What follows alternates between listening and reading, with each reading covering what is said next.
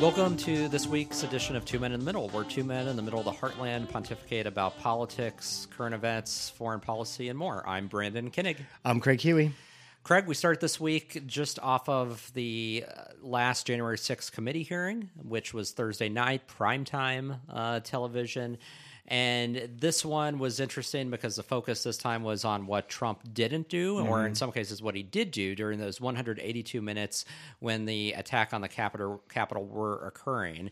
So there was a uh, massive emphasis on, first of all, proving the case that he knew what had happened and what was going on, uh, that there were television sets on in the White House to Fox News uh, detailing the assault yeah. on the Capitol. So there's no way he didn't know about it.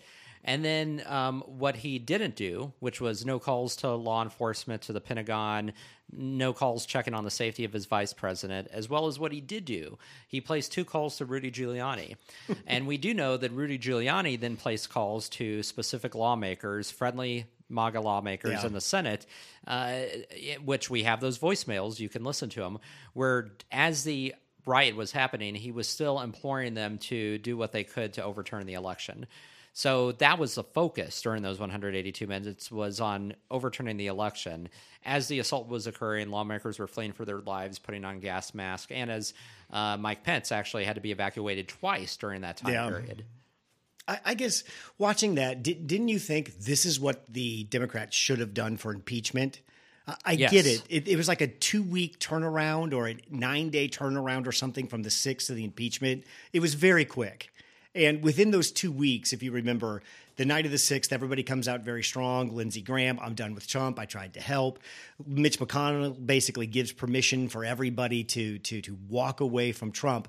But if you remember, very quickly after that, Kevin McCarthy goes to Mar-a-Lago and kind of does the rehabilitation tour of Trump begins. Yeah, pretty so much immediately. Watching that, the only thing that I was thinking of is how could they have taken this and made this the only focus of the second impeachment? I oh, agree because this has been so masterful. Now, the, again, there's production value. They brought sure. in the former, I think, retired uh, president of ABC News, but it's good because you need to be able to tell that story, that narrative, and I think that if you look at American audience today, it's very different than in past decades. There is this competition for media sources. Yeah. There is less attention span. There's social media, and so you have to really be able to tell that story. And that's where the Democrats failed and struggled to do in the first impeachment as well as the second. And they've been able to do that very well here with yeah. visualizations, with uh, you know just the the way that this has been organized. So that has been extremely impressive. And I've heard some critics even say that uh, it rivals like the Army McCarthy hearings of the 1950s, which were riveting television. The, the production value of this, the way it's been put on, the presentation has all been first class. I'll give the committee that. I, when I was watching the other day, I just kept thinking of if we could have done half of this presentation in that time, if we could have found a witness or two, and I get it, it the ground was shifting. Uh, was Trump in? Was Trump out? What was the support level for Trump going forward? A lot of questions. Maybe we couldn't have pulled that off. But if we could have had just that two hour presentation and saying this is our impeachment. And the impeachment was about his inaction. And nobody can ever come near the president that's not willing to use the power of the presidency to protect the capitol the congress and overall democracy and just left it at that. So it well, well, yes, it's adding a lot of color and a lot of, of layers and a lot of understanding to exactly what happened, the timeline it happened, and how culpable Trump was in the riot that happened on the 6th. It's done a very good job at that. What it hasn't done is produced any bombshell evidence in anything that directs Trump directly to the insurrection. So if you went into this thinking this is finally where we're going to ultimately hold Donald Trump accountable, and the the, the evidence is coming that's going to show everybody that he directly tried to create, steer, and control that mob at the Capitol that day. That's not happening.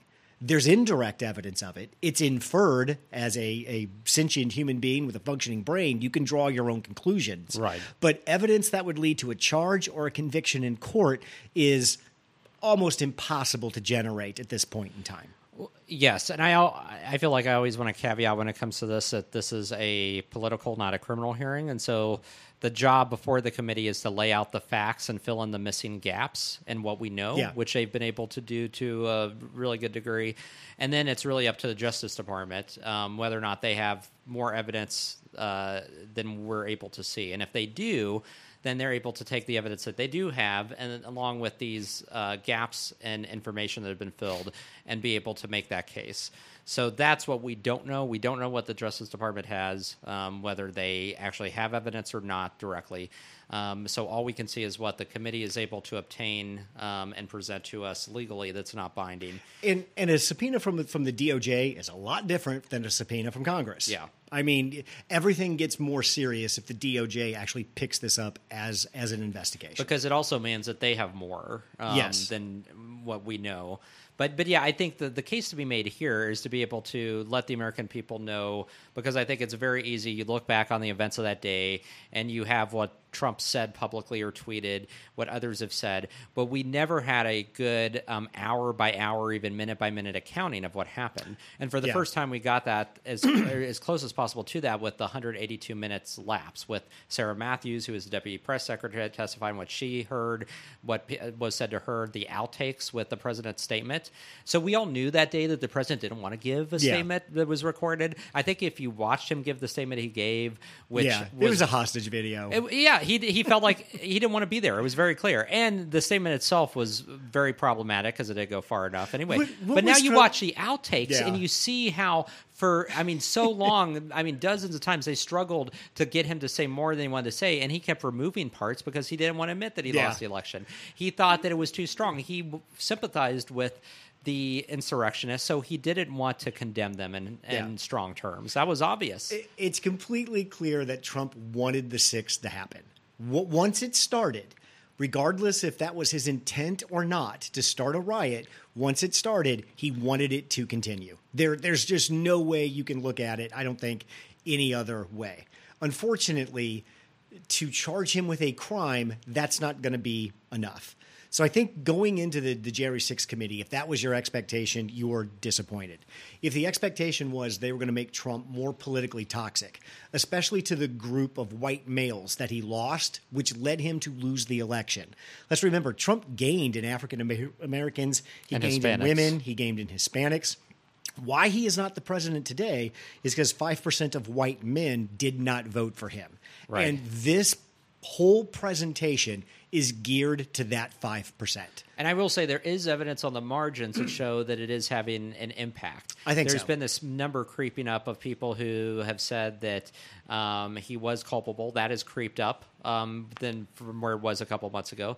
There's also the number, which is the one to watch, uh, that has also risen very steadily of people who say he's unqualified to run again, um, and particularly among Republican pri- Yeah. voters, primary voters. So there's been, you know, and it's still in the single digits, but he's been uh, peeling off support among those voters, which again is impactful. Yeah. So there is signs of that, and so I think that you have the potential for people who um, maybe were on the margins, thought he, what he did was wrong, or were semi indifferent, who are kind of seeing all this happen and saying, "Well, he's too toxic. We can't run him again because there's just too much baggage there." I think th- this will prevent that 5% of white men who may have been Trump triers. Yeah. Are just just so yeah, agitated that at 2016 they just couldn't vote for Hillary. Let, let's give this a shot. That's going to keep these committee these, these committee hearings will keep that 5% from coming back to Trump.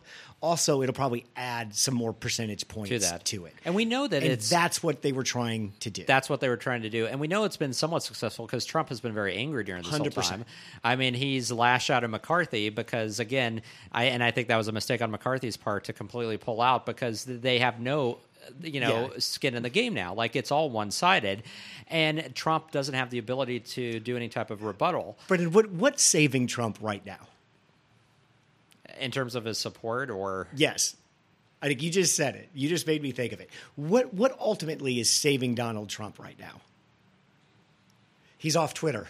Yeah, uh, that's He's yeah, off that's a Twitter. good point. Okay, This is this is the this is the case against uh, against censorship. he doesn't have that reach. He would Yeah. be reliving, looking like a maniac to the entire country, responding to what's happening on the sixth. So Uh, yeah, what's saving Trump? The, the committee has actually been less impactful because Trump cannot directly respond to it on Twitter to a mass audience. It just reinforces what a lunatic he actually is. So Yeah. censorship giveth, censorship taketh away.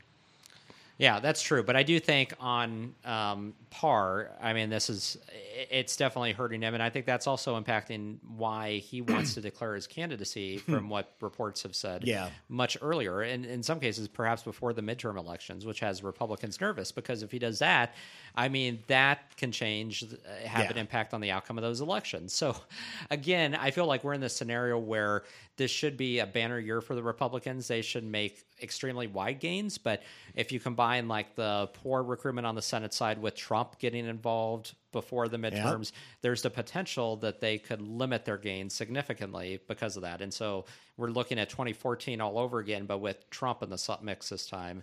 Um, not unlike 2018, right? I mean, again, it's Yeah. there. So that that's that's the issue, and Trump cannot be controlled. And at the end of the day, it's all about Trump and what he wants to do. And, and I don't know why Republicans can't realize this. Like he really doesn't um, care. I mean, he cares about his candidates winning as far as his win loss ratio. Sure. But he, at the end of the day, he really doesn't No. care about control of the House or the Senate. He cares about his personal Yes. prospects as president. Well, and the January 6th committee, I think, is also impacting J.D. Vance, Dr. Oz, and Yeah. Herschel Walker, because those are his three handpicked, hand selected Senate candidates. And to your point, people are saying, okay, not only are we talking about putting Trump back in 2024, we're going to put three three acolytes in with him. I mean, we're going to put three people that owe everything to him and seem to have no interest really in participating in the Senate at all. Yeah. I think as the January 6th committee, as it's as it's filled in the colors of this picture and it's made what's happened more clear and more vivid, there has to be a downstream effect, I would think, on the on the candidates that that Trump has has endorsed. And Yeah. the, the gentleman from Pennsylvania running for governor that for some reason I cannot ever remember his name, Masterton, Master Uh, Mastiano. Ma- Massiano. This has to be killing him too. oh yeah, I, I mean, mean, and he's the most extreme out of all of them. Yeah, Because he just basically said, if Trump don't win the 2024 election and I'm governor, I just ain't signing the Yeah. thing. I'm just going to blow the whole thing and he gets to appoint the Secretary of State in Yeah. Pennsylvania, unlike in other states. So he has direct control. So do you you think five percent of we'll say five percent of of moderate Republican white suburban dudes? Do you? Th- I think they would be very uncomfortable with Trump and those four people in office, and Oh, I think they see him as as a package. I completely agree, and I think I, I don't know the best way to summarize and to easily tell the story, but there's uh, plenty of articles out. Um, Axios had one of the most comprehensive pieces on this. The insider plan by Trump Inc. Um, and his closest MAGA advisors to remake the federal bureaucracy for his 2024 term, assuming he wins office. Um, so, uh, and this was in the news cycle um, back uh, in the last remaining months of his presidency, the waning months. So I would say this was sometime, I think it was like December, January, before he was completely out of office. He signed an executive order that quickly was repealed by Biden call, regarding schedule. It was called Schedule F. Yeah, So the whole idea was it would give Trump the authority to Yeah. Mm-hmm. completely overhaul career civil servants and get rid of them. So these are civil servants who remain in the agencies throughout multiple presidential administrations, Yeah. non-political, non-partisan, and he wants loyalists and he wants the ability to completely remove and replace them with people that are completely loyal to him. He he, he he's learning. Yeah. He knows what stymied him the last time. He doesn't have a learning curve anymore. So his team has this plan in place to have him immediately sign that on day one. Absolutely. And they're creating this short list of loyalists uh, that they are questioning literally on a monthly basis to make sure that they are remaining 100% loyal uh, to fill all of these uh, prospective vacancies from the people that they are going to fire. You you put him back in at day one, he knows the grift already. It probably took him a good two years to learn it as in his Yeah. first term. Trump, in a magnitude of danger to the country, is tenfold if he gets back in. Oh, for, completely. For and I don't think term. we can't overstate the significance of this norm being broken because we have always relied on a uh, civil uh, servant uh, bureaucracy, federal, um, that has. b- based on expertise, based on um, knowledge, longevity. And if you completely wipe that away, um, you're going to have entire Sure. agencies and departments that Yeah. are completely ineffective Yep. and, and literally won't be doing their job. They will just be doing the bidding of the president um, from a political standpoint. I thought that was core to conservative values: incremental change, consistency, no big cuts at it. Limited it's better but to effective move government. slow. Yeah, right. Limited but effective. Uh, you you guys used to believe that expertise mattered, experience Right. matters. I guess all of that we're just All pushing that's out down the, uh, out the window. And that's what I find most scary. Yeah, I, I want to talk about Trump's real legal jeopardy in the state of Georgia, and I don't want to talk about it in the context of Trump because, for to me, that's the the most that's the least interesting part of the story. Well, and I'm glad you bring this up because I think I don't know why this gets overlooked because again, there's all the sexiness of the DOJ and whether or not they charge Trump. But the one that is most likely and will most likely have the most impact would be the Georgia Yeah. investigation. So I, I've I've I've asked people to do this on the pod before, but if your if your team left, you got to find at least two or three different legal people on the right for you to follow. And that who are straight shooters, who are not there just giving the narrative, Right. that when they tell you something about what's happening on their side, you, you can believe them. My three are Andy McCarthy, David French, and Sarah Isgur. Those are the three folks that that if I need to know something and I don't want to get caught in liberal spin, those three generally will lay it out pretty pretty clearly for you what what's happening.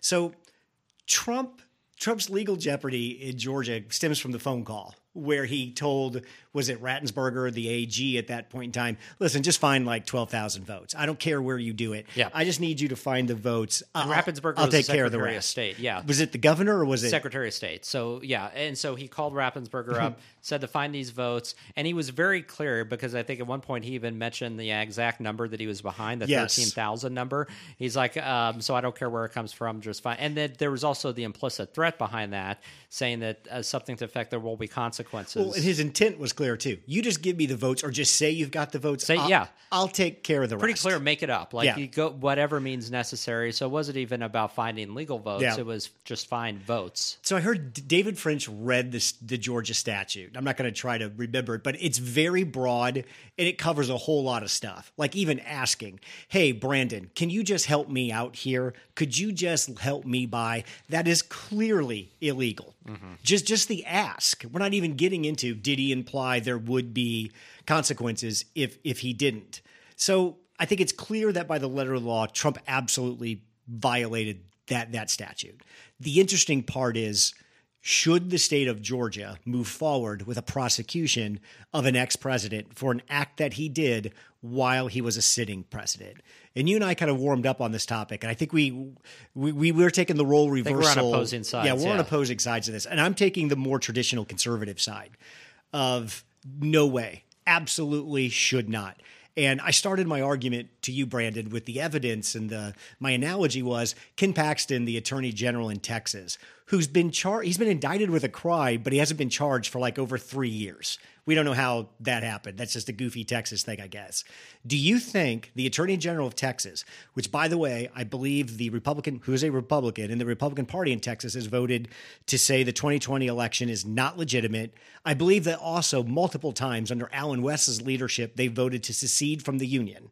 Do you not think Ken Paxton is going to charge Biden with something, some violation of Texas law? I mean, it's it's possible, but and this is where you and I differ because I think that what Trump did was such an existential threat to Mm-hmm. democracy and to our norms in terms of having fair and free elections that that he should be charged. And I also think that, and you can call it a norm if you want, but this idea that we don't charge, you know, presidents and especially um, former presidents with crimes that they've committed does us a disservice as a country uh, since we have this precept that everybody is equal under the law. Well, apparently everybody's not equal under the law because if you're a former president, um, that doesn't apply because we have this, uh, you know, unstated norm that you know we're not going to, to Yeah. charge you because of potential, you know, disruptions to national unity and so forth. But Well, that should it be the case? I think that's the one thing that Trump proved everybody. No, the laws do not apply to the president of the United States. We all kind of strongly suspected it. Trump just laid it out there to bear. And see, I would say we're already entering into a new era. So considerations of what Republicans may or may not do.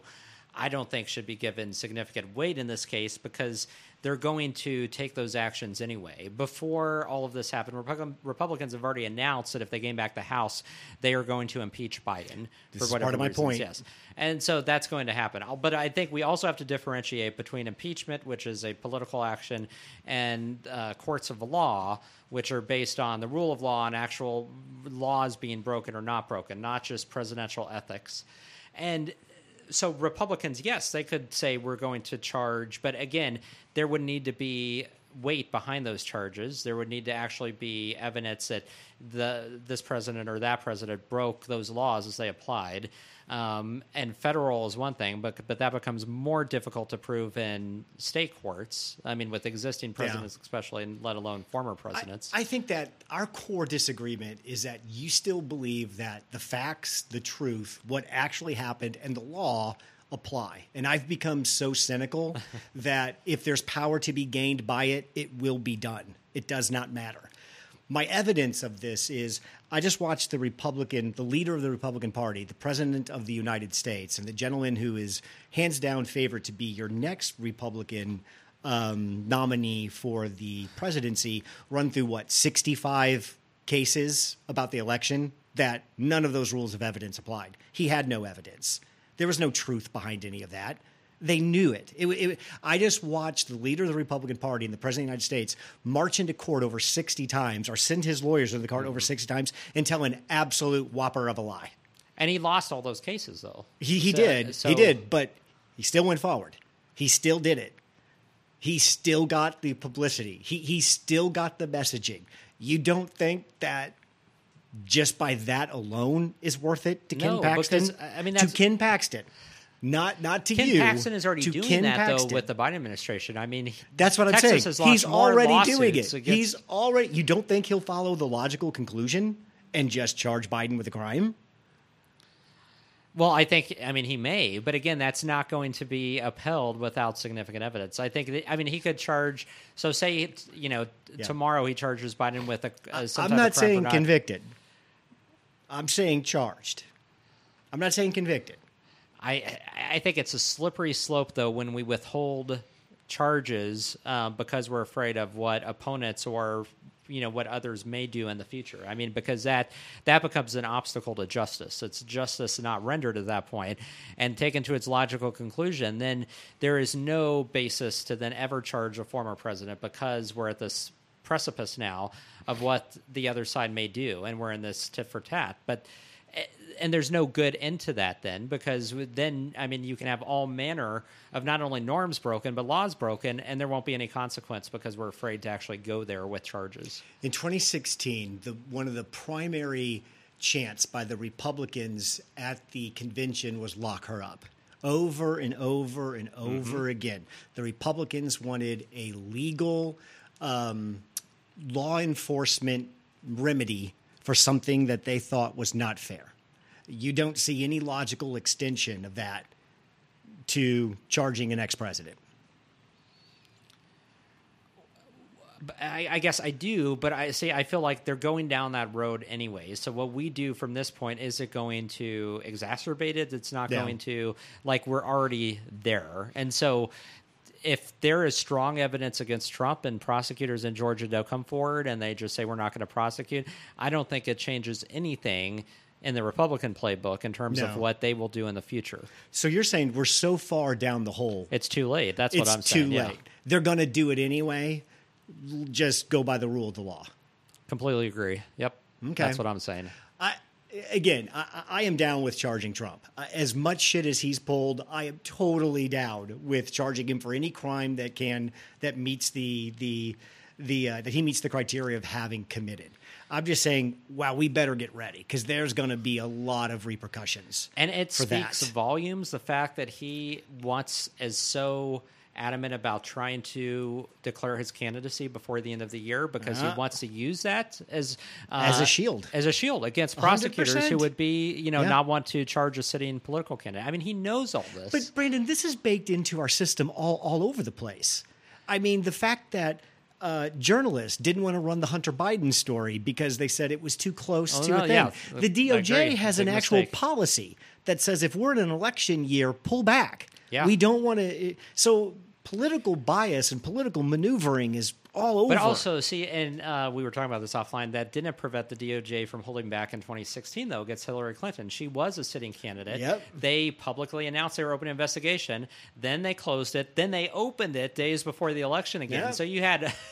and if you don't think that made an impact, Oh, it completely did, yeah. How- But I'm, but that's what I'm saying. I'm like, we're already so far down that Okay. road. Like, I, I, so you- you're saying that if we just i- we we can't go guns down, we can't go, get together and say this was all stupid. It's just all dumb. We can't. No, because I just can't keep going. you like were this. under operating under the assumption that there's going to be some type of truce or eh, you know in this political war Yeah. and that the other side is going to play by whatever rules that are set forth and that's not going to happen i think that there is this mentality now whatever it takes politically we are going to do everything regardless of the consequences regardless of the norms to see what sticks.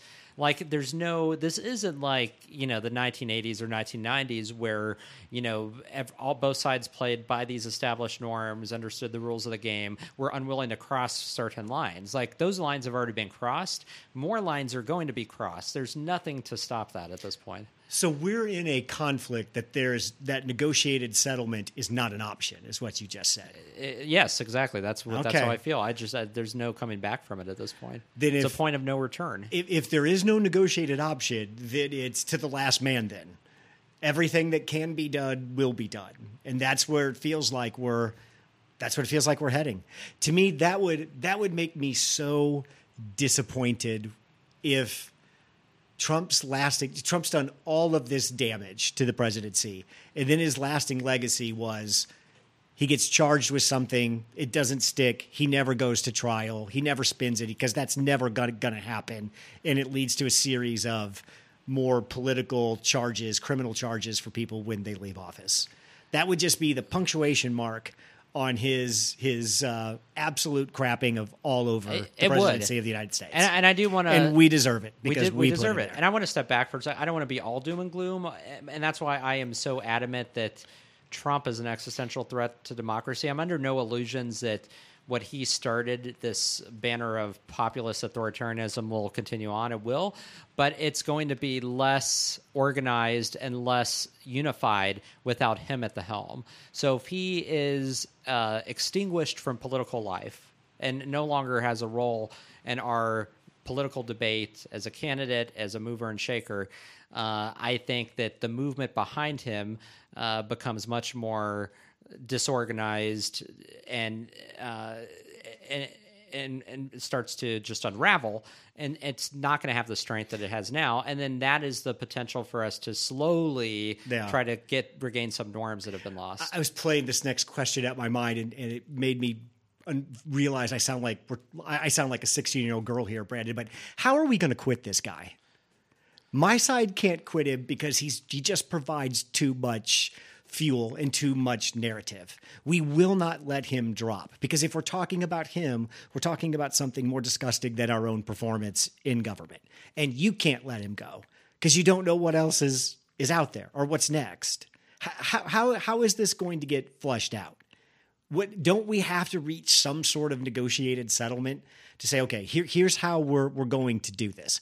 You don't can- run him, we won't charge him. you can only reach some type of negotiated settlement at the point where there is a realization and an acknowledgement and understanding that he can no longer help certain politicians Yeah. politically. Because until that happens, you are going to have politicians like Hawley Josh Hawley like others.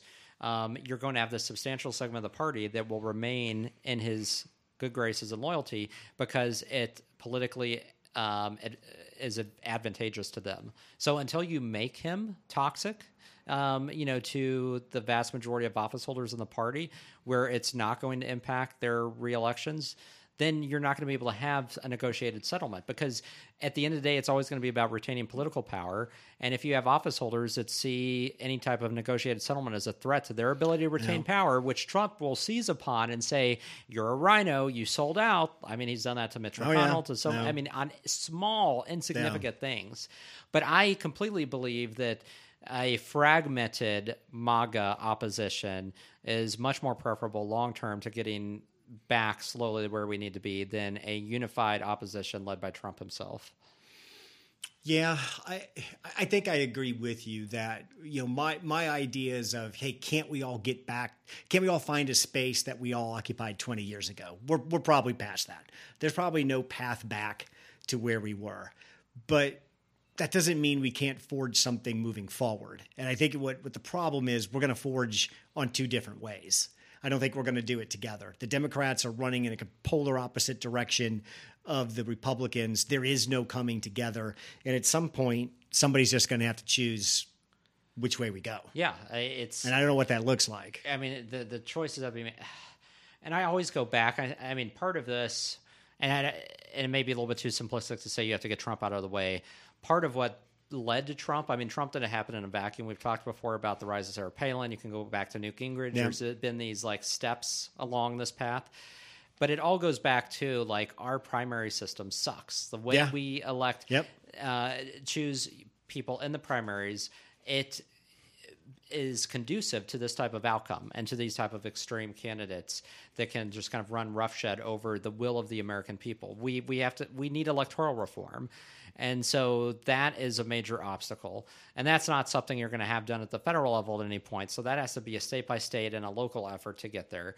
And so you're going to have to have different organizations coming together to handle that that aspect. But I feel like a lot of it has been predicated. We've had this system a long time in terms of the way we've elected people. We've seen how people can take advantage of that and circumvent the will of the voters in that way. Um, what also concerns me long term is the continuing um, gap that's going to exist that's growing between the electoral college and the popular mm-hmm. vote over time. We didn't have gaps like that yeah, um, 20, 30 true. years ago. Those gaps are becoming more and more pronounced. I was reading analysis on uh, 538 about how um, even if Democrats win uh, by like one or two points in the popular vote, that's not enough to no. win the electoral college. They can still u- lose the electoral yeah. college handily. So really, Biden's, I think it was uh, what did he have a four point something percentage in the popular vote. Like that was enough to eke out a electoral yeah. college win. But anything less than that, almost half of that is not enough to win the electoral college. That's a problem. I mean, we've only had one Republican in the past 30 years that has won the national popular vote. That's a problem. I that, that, that, as somebody who's never voted for a Republican in my life, that's a problem. That that it's a problem. It's it, a problem we have to to solve for. It's yeah. a problem with the party. It's yep. a problem with the system. It, that represents that that should be one of the road flares going off for people. That one of the major parties in the United States has not won the popular vote for president in what'd you say, 30 years? Yeah, 2004. Uh, but has held the office of the presidency multiple times. Yep. I will give Biden some credit this week when he did not use the emergency powers to uh, declare climate change an emergency. This is an example of Trump broke that norm when he declared the border an emergency. And even people like Mark Meadows were saying, this is not good. This is not what you want to do. This sets a precedent down that's going to be used in ways that you don't want it to be used to. Right. I think Biden stood up to the to the progressive left a little bit. I don't expect that that resiliency to stand. No. At some point, I think he caves and he declares a climate change emergency. I have no clue what how that broad means. based it'll be, what it'll include. I don't yeah. know how far he's willing to go, but I do know if you want something done about climate, pass a fucking law. It is not something done by fiat by the president. Right. And it's just another sign of once the Senate has taken itself offline, this is what you get. So uh, that's a good kind of segue um, uh, into I, how do you feel about uh, so there's been a couple of votes this week. Democrats are putting forward on gay marriage, yeah. on contraceptive use. Um, I don't know how you feel about that. I personally think um, that it's kind of smart politically to put Republicans on the record for this and say, hey, if these threats are potentially or these rights are potentially under threat, um, put out your cards. Where do you stand on yeah. this? And I think it was striking. Well, first, a couple of things. Uh, on the gay marriage vote, I was actually surprised that there were 47 Republicans that voted for that. I, I guess I expected less. Um, but uh, I do think that that one has potential for passage in the Senate to get 10 votes and to be able to break a filibuster. So that's yeah. interesting. And if so, that's a win that the Democrats can tout. Um, contraceptive vote is um, that one's more tricky. That one's more tricky. That one only had eight Republican votes. Yeah. Brandon, shouldn't you, as a Republican senator, be introducing the bill to make uh, birth control over the counter and non prescription and paid for by the federal government? Uh, it, it seems like I mean, it would be a smart move. Since abortion yeah. is being restricted, wouldn't the next logical step say we're going to help people, women, avoid? I mean, And where would that have most political impact? Suburban women suburban voters. college educated Yeah. women who you want to be with. the but instead, you can't get all of your party to get on. No. I, I think those votes are, are straight political votes. I think they have to be done. I think it's a good idea. What you're doing is you're you're you're making campaign commercials at this point in time. And I hope what what the Democrats are doing are starting the theme of just think about it. Just think about what you're doing. Hey, I'm not going to if the Democrats cut a commercial touting their own success, that that that's a laugh riot at that point. Even the successes that they have, nobody wants to talk or hear about Yeah. at this point in time. And they're overridden by Afghanistan and other things the administration has screwed the absolute pooch on. The to me, the winning formula or the formula that keeps the Senate and minimizes the damage as best you can in the House is this is what these people Fear. are. Not all of these people are Right. this, but there is a bigger proportion than you would be comfortable with who will vote for shit like this. It's fear. It's reminding voters that hey, you may be unhappy with us, you may be frustrated, you may not like what we're doing, but this is what I, I, I don't want to be do. fearful. I just want you to say, just look. I'm not telling you they're bad. I'm not telling you that Marjorie Taylor Greene and um, that idiot from Florida Gaetz are going to wreck the country. They're not existential threats. They're morons. We've always had morons in government. I don't want to scare you. I just want you to say, just take an honest look at those people. Do you have anything in common with them? Is this what you want? I think there's a way there that we could weave a very effective message together if we had any leadership of the Democratic Party, which we do not. Well, and I do think, uh, and I know you don't like to word, use the word fear, but I do think the potential loss of rights or that looming on the horizon is very strong motivation. It's a little bit different, I think, on the uh, abortion issue, like anti-abortion, Yeah. pro-life people. They've been motivated for years because they've been on the other side trying to change the law.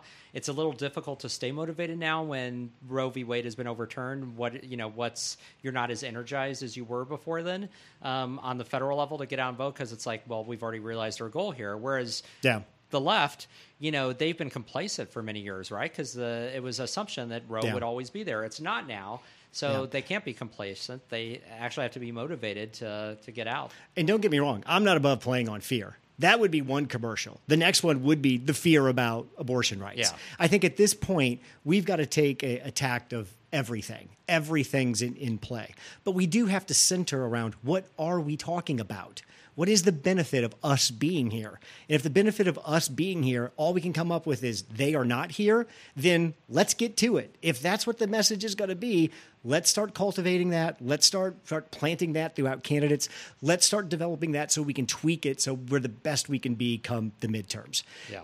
I'm afraid we're going to lose momentum in that area through the January 6th committee. There's people out there saying, oh, just wait, we're going to drop some bomb in September and that's going to change. No, it, it's not. The only thing that changes it if we get off our ass and do something ground level that makes sense to the people we're trying to talk to, presents ourselves in the most positive way we can.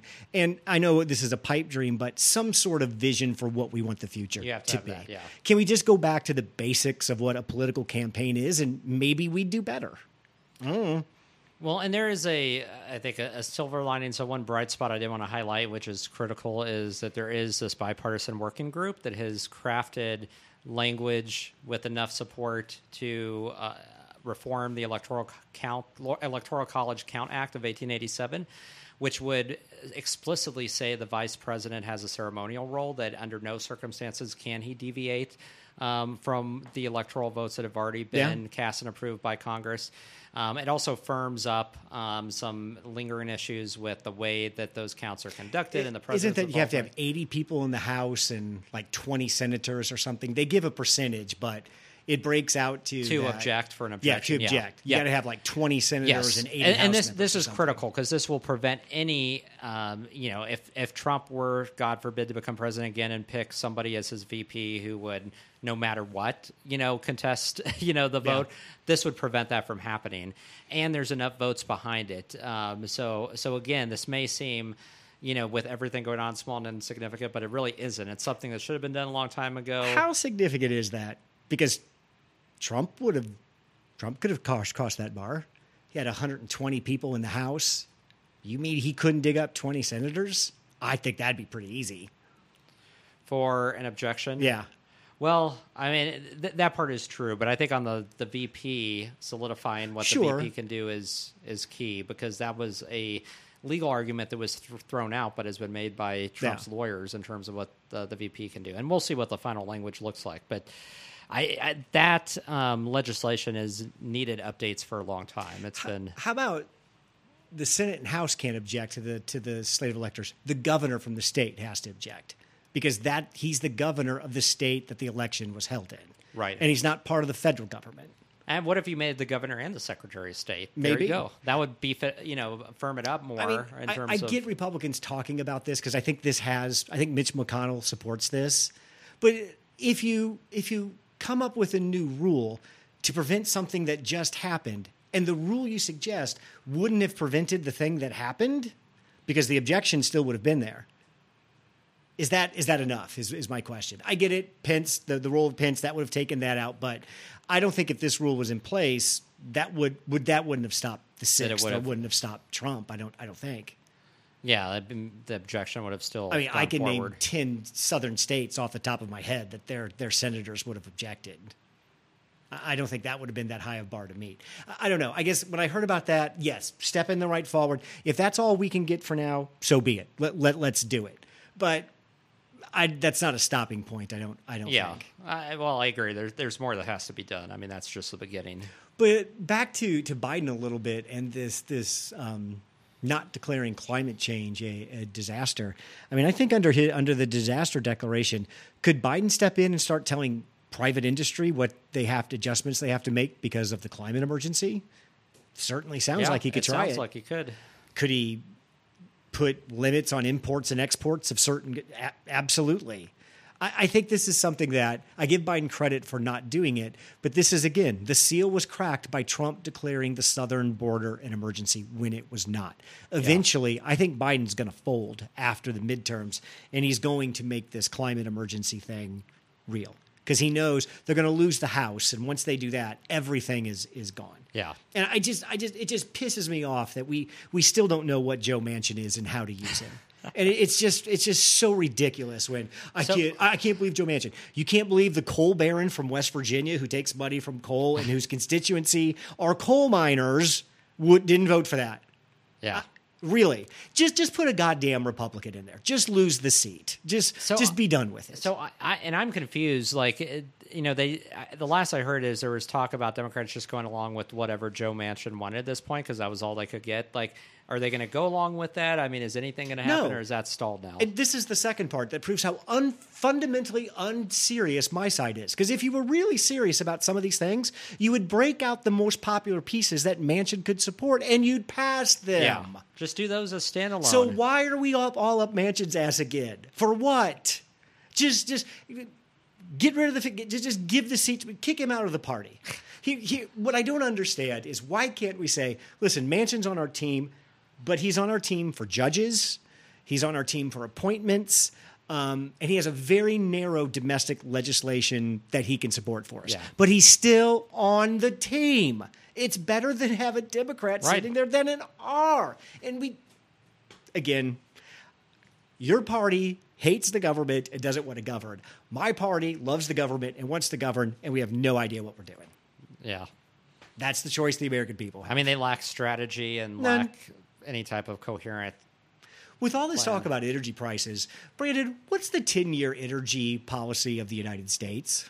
I have no idea. I have, I have no clue. I have, I have no idea. Do we if we have, have one. Do we have a forward looking energy policy about how we're going to make this transition off carbon fuels to our. No, I don't think so. Okay, so that's still just floating around the political realm, and we'll just slap each other around political with that. We really don't have any real plan or idea of how to pull ourselves along energy wise. It doesn't seem like we do any type of long term strategy anymore No. on anything, let alone energy, which is crucial to our economy and to the planet. Let's pivot that to our last topic. Just to, how do you feel about Joe Biden? Let me ask you. Let me ask you a series of questions. Don't answer them if you don't want to. Was Biden the first Democrat that you voted for for president? Uh, he was, yeah. Okay. Wow, that that hurts my soul as a Democrat right there. Okay, so if this was your first Democrat, how how is Biden meeting your expectations? I mean, i- i- it's been very disappointing. yeah. I again, I um, from a very low bar of just um, stability and and lack of chaos in the exec- executive branch. Like I appreciate what he's done, but outside of that, there's been just no movement on Yeah. anything, and he seems to be stuck with these low approval ratings, uh, is not able to speak well to what his administration can or should be doing on the economy. Um, there seems to be a reluctance by his staff to engage on that. You know, they just seem to be heads down um, without seeming to realize that the ramifications of not being out there communicating what you're doing or what you're trying to do to stabilize prices and help middle class families. So yeah, and then of course you have the progressives that are unhappy that he hasn't done enough or gone far enough, um, which would be detrimental to him politically um, as well.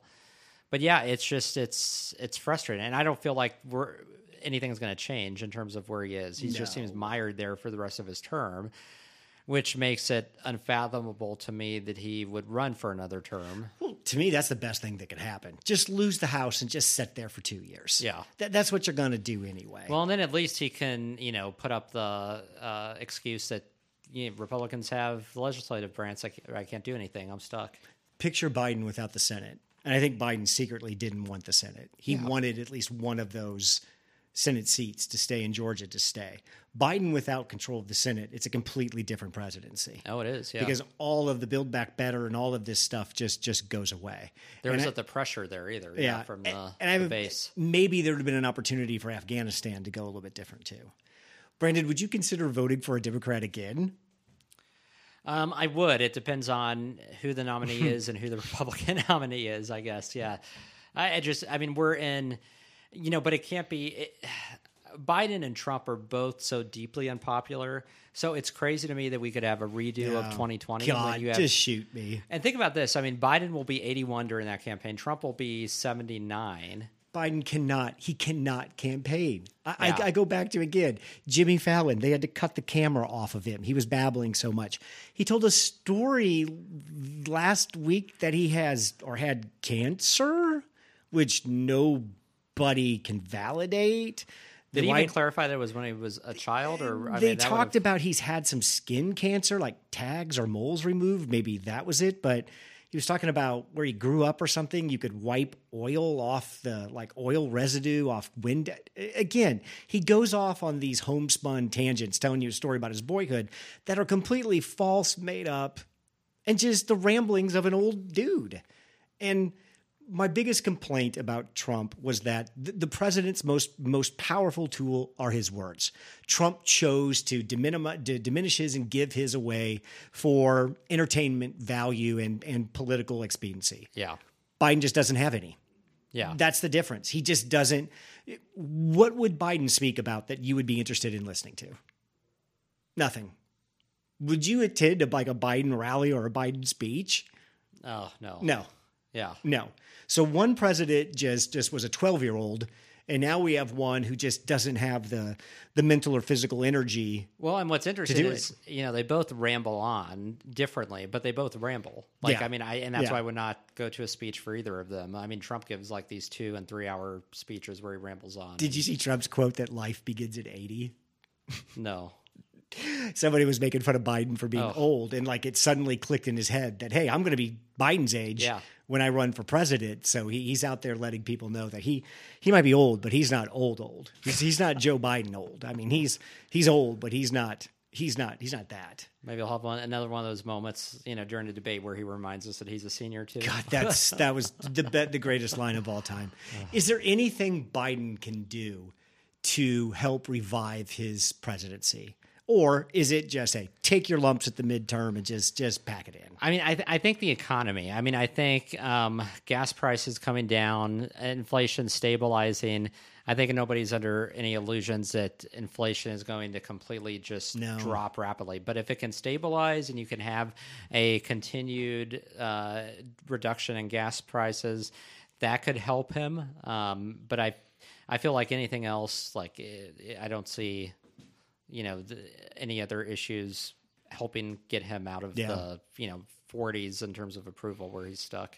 Gas prices came down this week. I think gas is, is yeah. down like a dollar in Missouri from its high. Yeah, and it's in Kansas here. It's like the 380s. It was you know 439 several weeks so ago. oil last week briefly fell to under hundred dollars a barrel. So oil is about hundred bucks a barrel. right.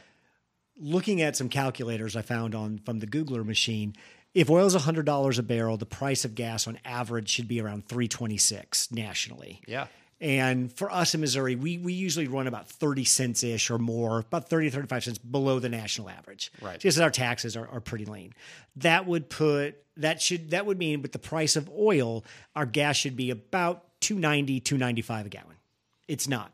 And the reason it's not, it's what we talked about last week, mm-hmm. is refinery capacity. I say this because I do not believe the opportunity to drive gas down to 220, 210, th- those cheapy ranges that everybody feels good about. Right. I don't that's not going to happen. There's going to be a limit to how much they can drive the price down just based on the price of crude alone. So, $3.30 gas, that might just be the new 220. That just might be the mark that everybody just has to has That's to live normal, with yeah. until this well until we are we going to build more refineries are we just done what are we what what are we doing Right. so or uh, until we move into the next phase of Yeah. gas isn't yeah. going to it's going to come down but it's not going to be where people are feeling really really good about it brandon what what does the country need right now don't you feel like we, we need something? I think we both have talked several times that we think we're, we're out of focus a little bit. This is not, we're not operating at our, our highest level. I think everybody knows that and would agree with that. What, what gets us back? What, what knocks us that little quarter turn of the lens back into focus that things become a little sharper and clearer and we get back to just feeling and operating a little bit more about how we're used to operating in, in America? Well, I think part of it is that um, it's not just the right direction, wrong direction track, which wrong direction is high. I mean, there's this inherent pessimism, this loss of trust Yeah. in all institutions. Americans feeling like you know the the United States isn't you know a great force in the world. Uh, there, uh, people are feeling very down on their country more so than they ever have in the past. And I think that that's a, a number of things, political and social issues, a rise in mass shootings, uh, the uh, just intransigence on the part of political leaders and dysfunction in Congress. But in terms of like, I think it all goes back. You really need someone who can lead and speak to that and who's trustworthy and credible. And we don't have those people. Um, we don't have them right now in positions of authority in government. So the question is: Is there somebody outside of government who can be that voice and and uh, and say, "Hey, here are the problems. Yeah. Here's what we should be doing." Um, there is a lot of common cause to to unite Americans. You have this broad swath of the middle that are in agreement on many of these issues, but they feel uh, not heard, and they feel like they're completely disconnected because of how extreme both parties are.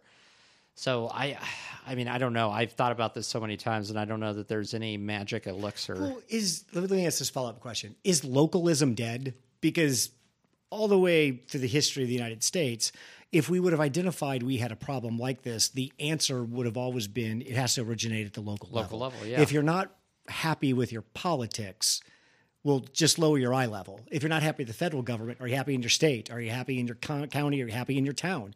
Most people, as you come down that realm, that that that ladder, they find a level that they feel comfortable with, and they say they're fairly competent. Well, I- are I- we just done with that, and now there has to be some overarching thing, or we're just not going to be happy? Well, I see, and I think that's where there used to always be a difference because people that would be frustrated upset with federal politics would be happy within their communities, local level Yeah. government.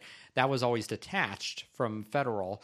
But now we've had this um, basically from the top down, um, this trickle down, for lack of a better term, of the toxicity and vitriol of the in federal politics all the way down to local level. Yeah.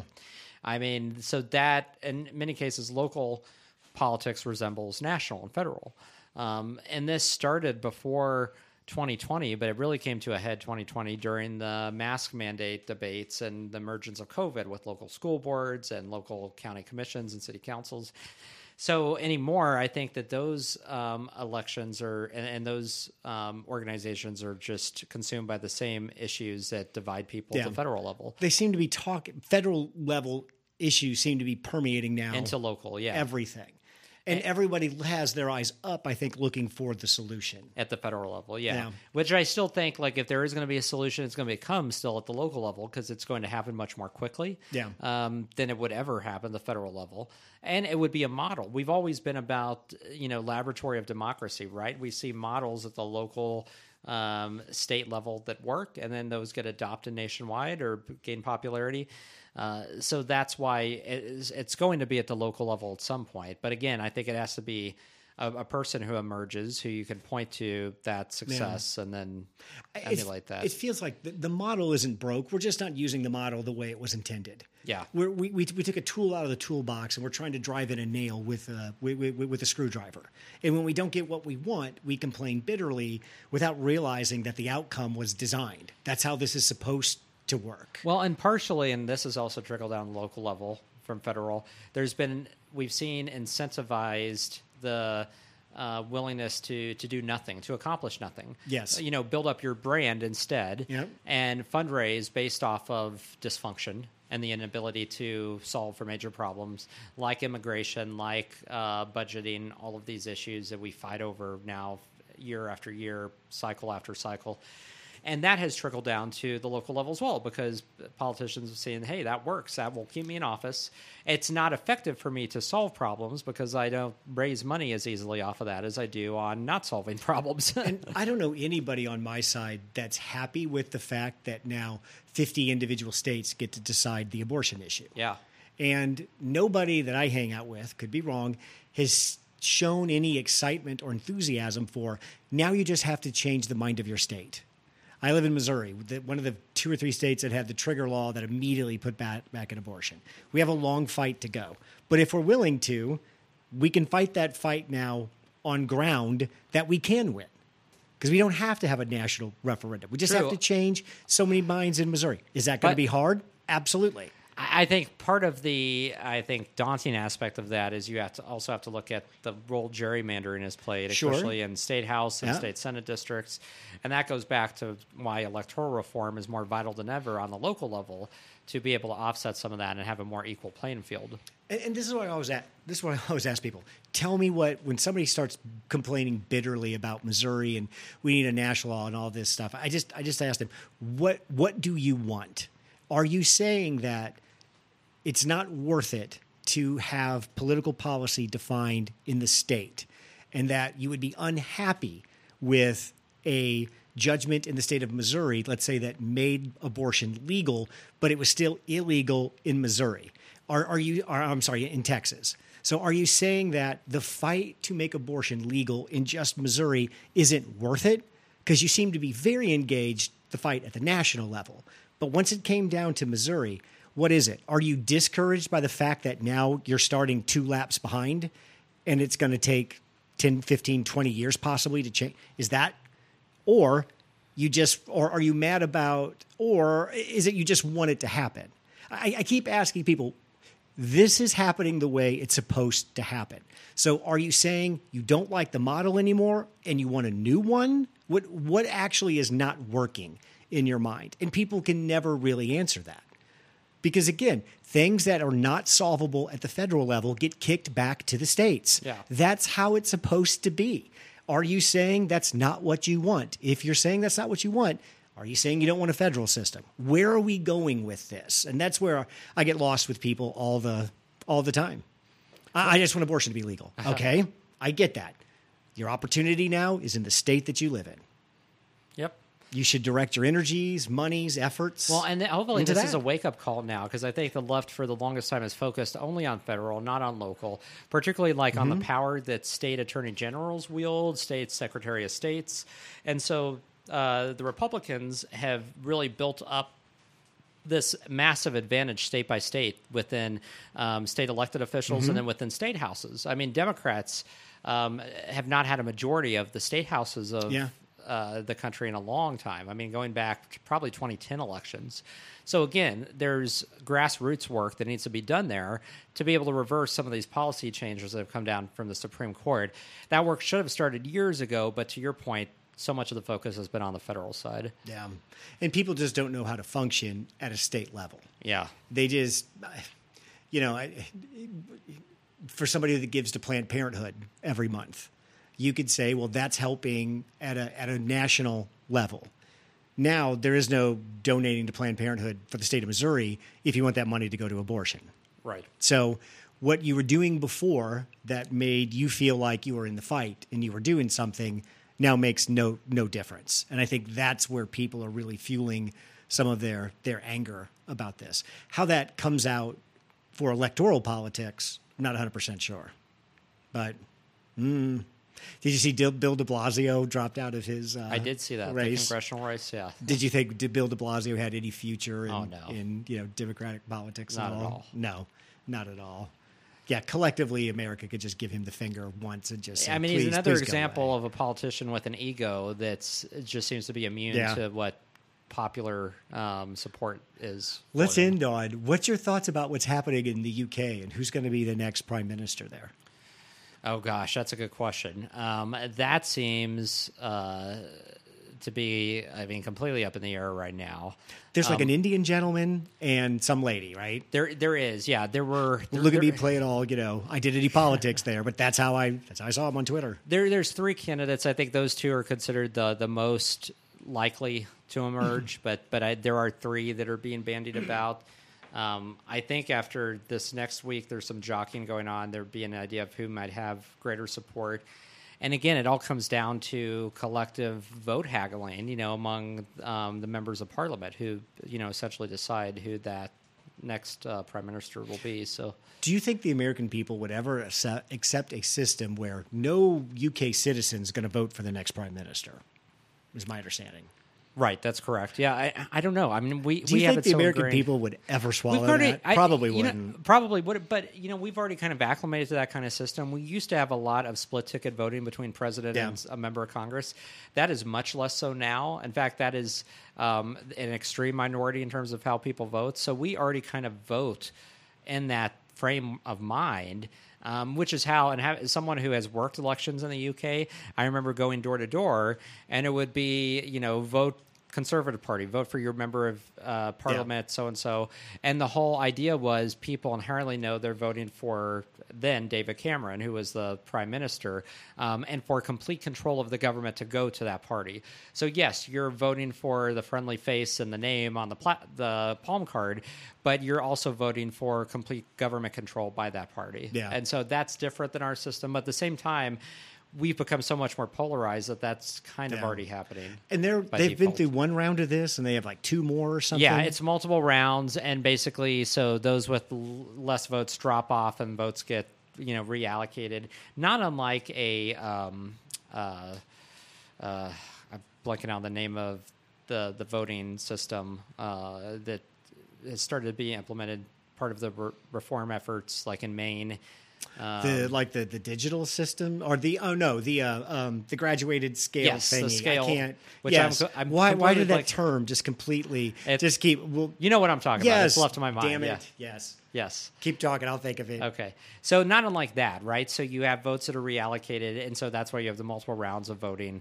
Uh, and so it ensures an outcome where you have someone who has kind of the Yeah. broad base of support among the most members of the party.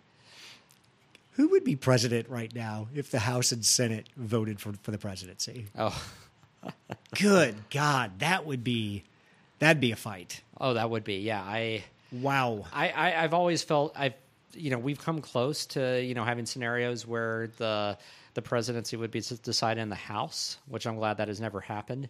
And the way that our Constitution outlines that is that each state, if there was a contested presidential election, would get one vote, and so it'd be the majority of uh, from the House of Representatives, Yeah. congressmen from that state, whoever majority decides out of you know the voting members, and one vote goes to that person. But that could get really crazy really quickly. I, I don't have any any knowledge of this. I'm just kind of making this up, but there's no.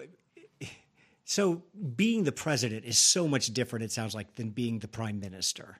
It, the president has almost like a direct connection with the American people. Yeah. they win that office by forming some type of relationship with the American, directly with the American people. because they're the only uh, person that uh, is voted Yeah. on by the entire country at once. Yeah. Either you want to go have a beer with the guy or you like some policy, but you've got to feel it personally, I think, to to vote for the the president. Right. And in this system, that seems like that's completely divorced and it's all it's, party. it's much more de- detached yes and so um, you know and and i would say british people they all have opinions like we do about their prime minister at any given time but they're a little bit more distant and detached they're not as strong Yeah. and emotional because you're right those bonds aren't there because you're not voting directly for the name so how did Boris Johnson win an election of PMs? Because you could just look at that guy and see this guy's just a pain in the ass wherever he goes. Yeah. How did his own people, I guess, who had to know, hey, this guy's got some got, got some issues. How did how did he win election?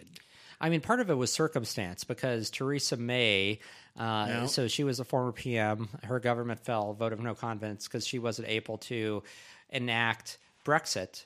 Uh, and it was causing a strain and a lot of dysfunction and chaos, not knowing where the UK was going to be, uh, and the deadline approaching with the EU to decide that. And Boris Johnson had made that his singular issue. He had been out there in support of Brexit going back to when he was mayor of London, back before he was a member of parliament. So he was able to swoop in and said, "Hey, I've been arguing for this. I have a plan." Follow my plan. We'll get this done. Gotcha. Um, it'll be seamless. And so people, you know, who didn't like him or thought he was kind of ridiculous or, you know, kind of erratic, they didn't respect the fact that, yeah, I mean, this guy's been out front on this since day one.